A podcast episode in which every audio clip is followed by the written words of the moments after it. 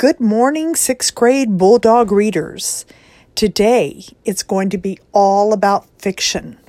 We are going to explore the plot line, author's point of view, themes, and conflicts of some very exciting stories. Then we're going to create our own plot line and discuss all of these other features of fiction.